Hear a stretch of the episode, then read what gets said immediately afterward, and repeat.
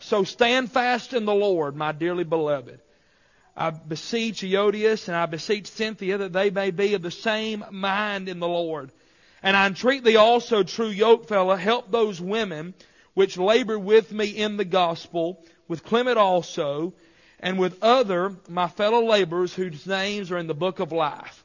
Rejoice in the Lord always. And again I say rejoice. Let your moderation be known unto all men. The Lord is at hand. Be careful for nothing, but in everything by prayer and supplication with thanksgiving let your requests be made known unto God. And the peace of God, which passeth all understanding, shall keep your hearts and minds through Christ Jesus. Finally, brethren, whatsoever things are true, whatsoever things are honest, whatsoever things are just, whatsoever things are pure, whatsoever things are lovely, whatsoever things are of good report, if there be any virtue, and if there be any praise, think on these things. Those things which ye have both learned and received and heard and seen in me, do. And the God of peace shall be with you. We've been preaching through the book of Philippians now on and off since January.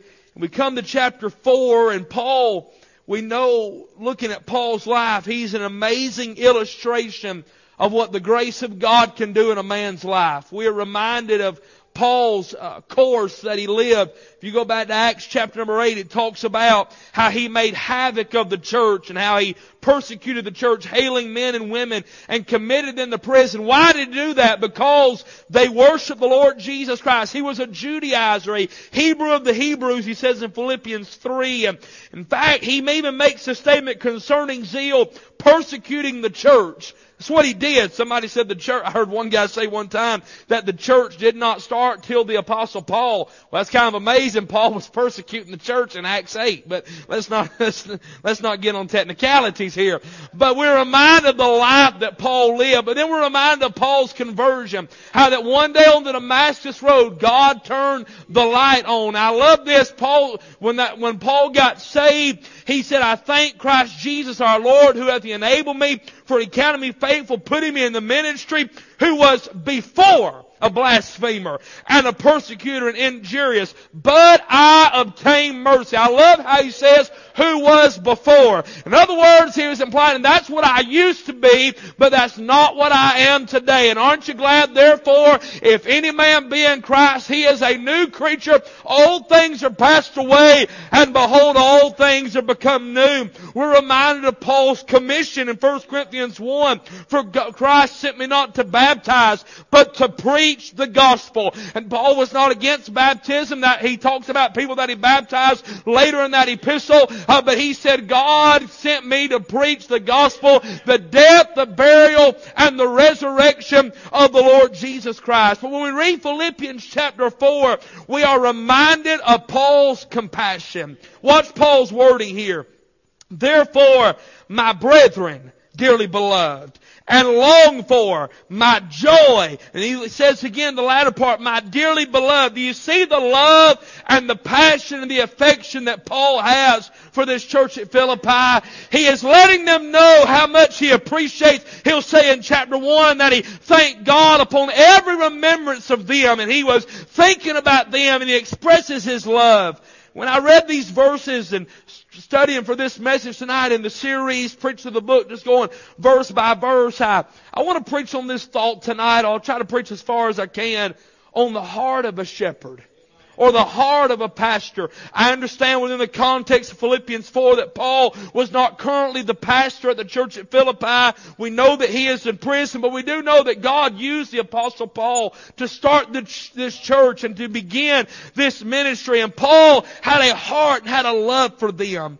And I want to notice three things out of chapter number four. We'll try to at least get one, maybe two tonight about Paul's love and Paul's passion or the heart of a true shepherd. First of all, in verses one through five, there is what I call a contextual plea. What I mean by that is the beginning of chapter four. He says, therefore. You know this well enough when you see the word therefore, you see what it's there for. As I said it on Sunday, it's relating the what in the chapter and verses division were added later in our Bible. And so this one continual letter, it's one continual thought. So the context of chapter 4 links back to chapter 3. And we know because last week we looked at, he talks about the enemies of the cross. And he talks about the fact that the Lord is coming again. We are looking for Jesus Christ. We're not looking for the Antichrist tonight. We're looking for Jesus Christ. Amen. Looking for that blessed hope and the glorious appearing of the great God and our Savior Jesus Christ. So here's what Paul is saying. In light of the enemies of the cross, in light of the apostates, in light of those who are going against the doctrines and the truths of the Word of God, and in light of the fact that at any moment Jesus could come again, he makes a contextual plea. Here's the first thing he asks. He wants an unwavering stand. Look at verse number one. Therefore, my brethren, dearly beloved and longed for, my joy and crown. Watch what he says now. So stand fast in the Lord, my dearly beloved. He said there's enemies of the cross. There are men uh, that are adding, adding the law to grace and they're trying, they're the Judaizers he's dealt with. They're enemies of the cross of Christ. And he said, and the Lord's getting ready to come back. We believe in the imminent return of Jesus Christ. Oh, we believe that at any moment the trumpet could sound and the dead in Christ will rise first. Then we, which are alive remain, shall be caught up together with them in the clouds to meet the Lord in the air.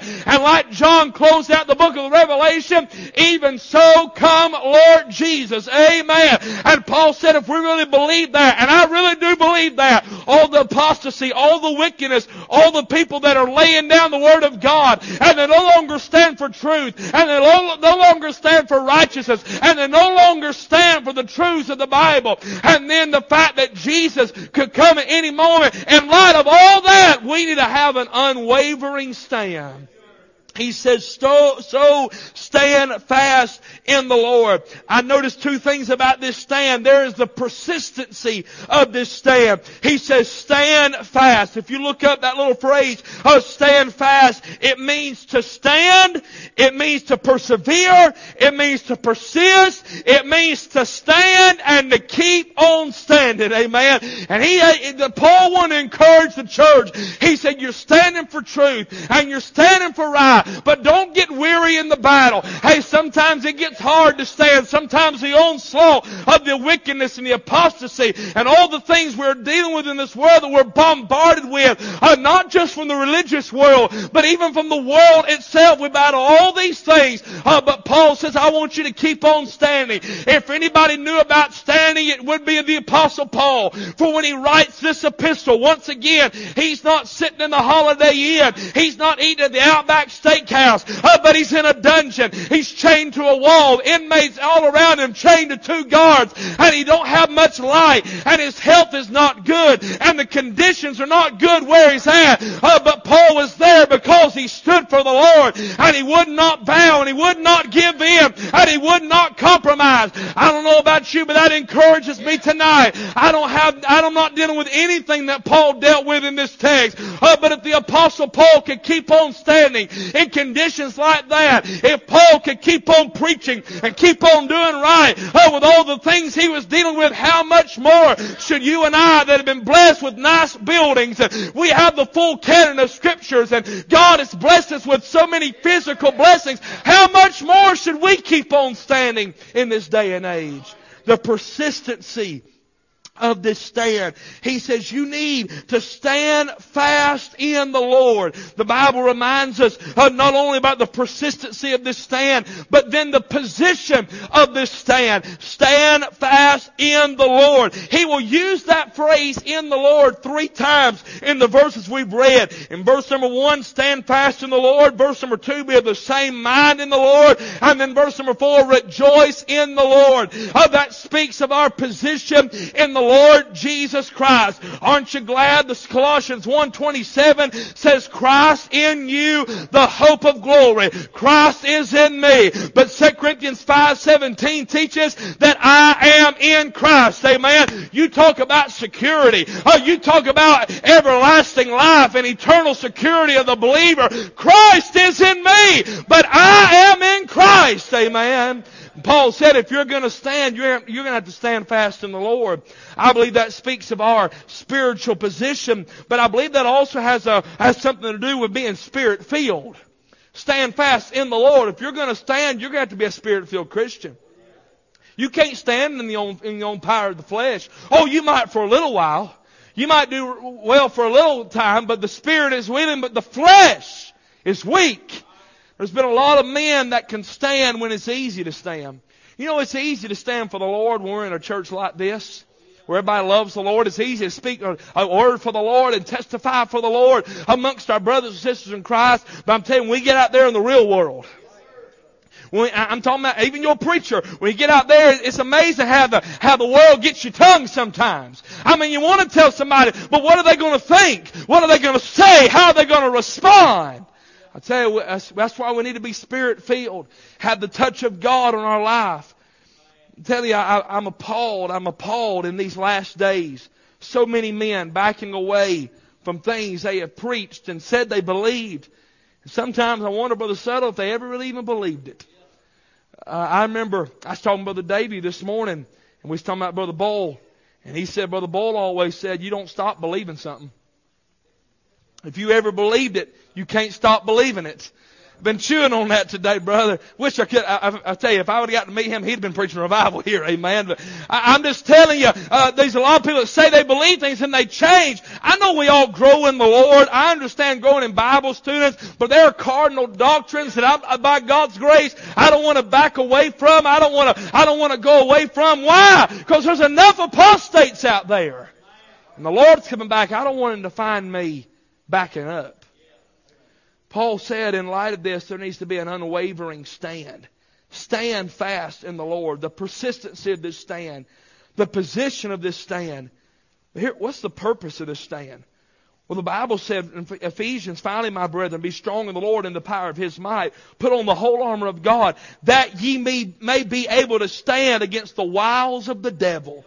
For we wrestle not against flesh and blood, but against principalities, against powers, against the rulers of darkness of this world, against spiritual wickedness in high places. Wherefore, take unto you the whole armor of God, that you may be able to withstand in the evil day, and having done all to stand, stand therefore.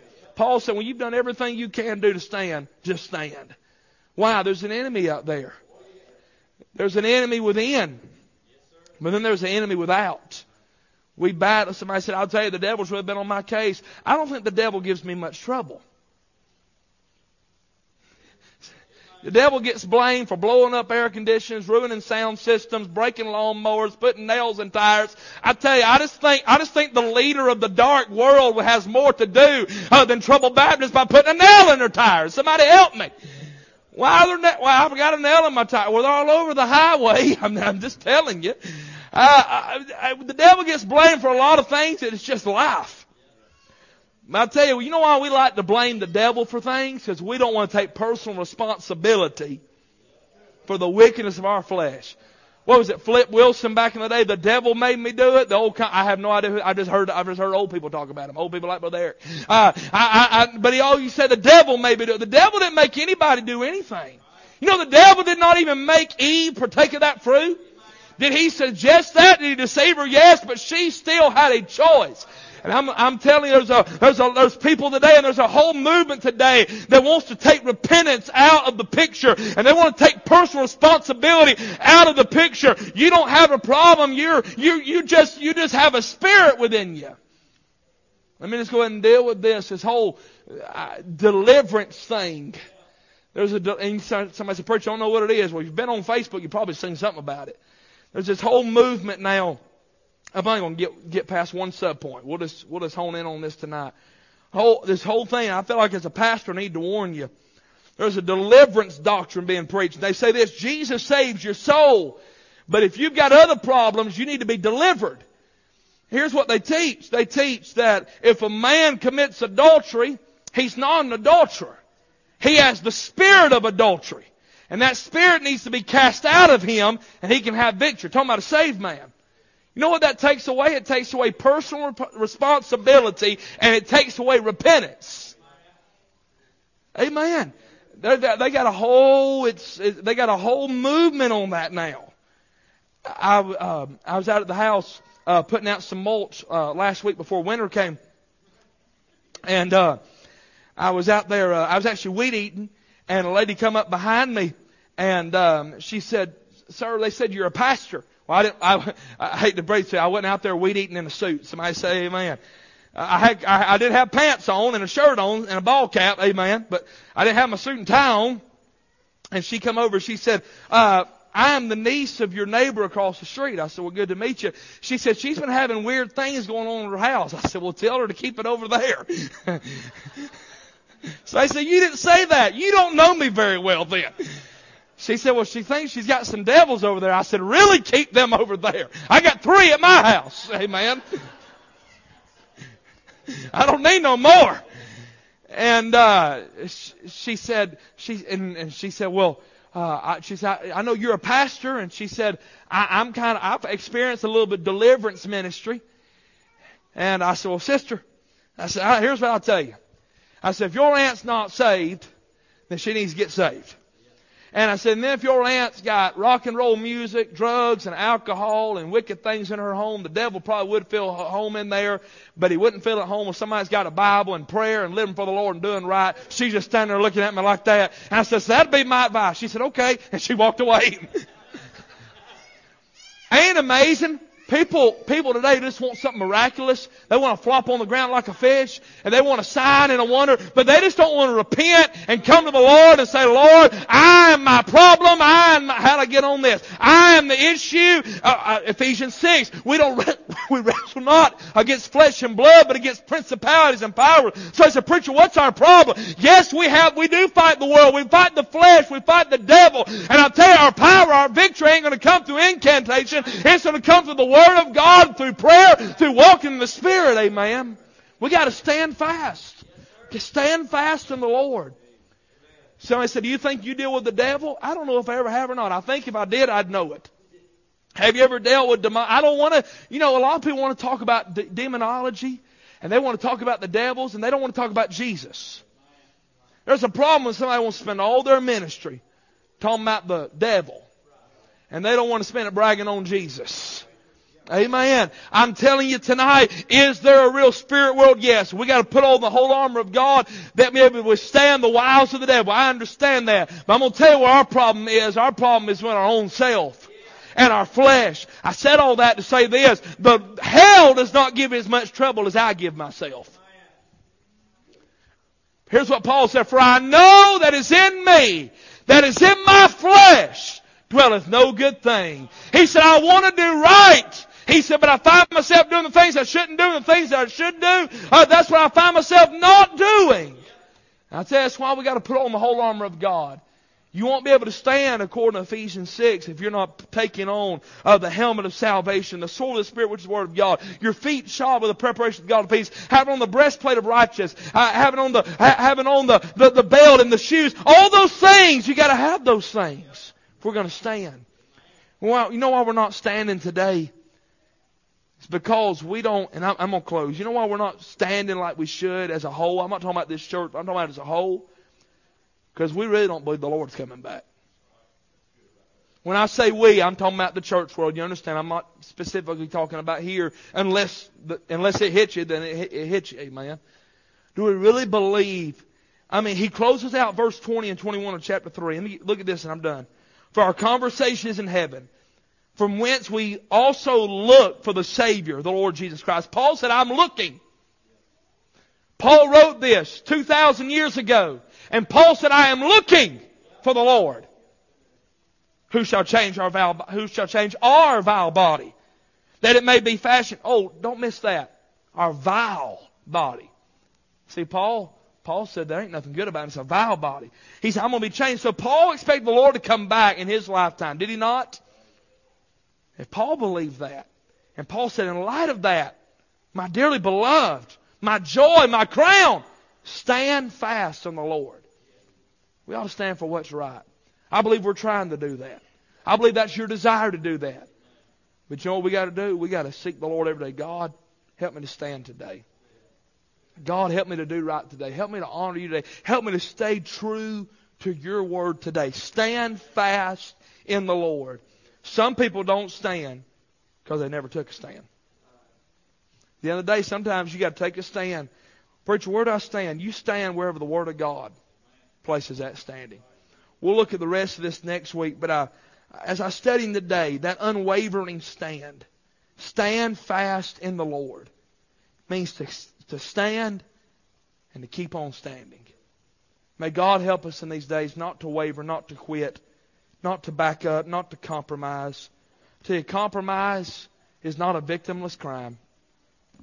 It affects so many others.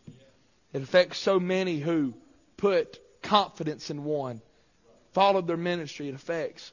And Paul said, I want to encourage you, stand fast in the Lord. We'll look at the rest of it next week. Father, thank you for your word tonight. Lord, thank you, Lord, for the truth of it. Lord, help us to stand, stand fast. Be strong in the Lord, in the Lord, that spirit filled life. Help us not to be deceived by, by the apostates and by the enemies of the cross that Paul called them in Philippians 3. Lord, help us, Lord, to be good students of your word. Help us to be spirit filled believers. Help us to walk in truth. And Lord, what you do, we'll thank you and we'll give you glory for it. In Jesus' name, amen and amen. I appreciate you being here tonight. Appreciate the Word of God, don't you? Lord just had, I, I have more. I've had that phrase in my heart stand fast in the Lord.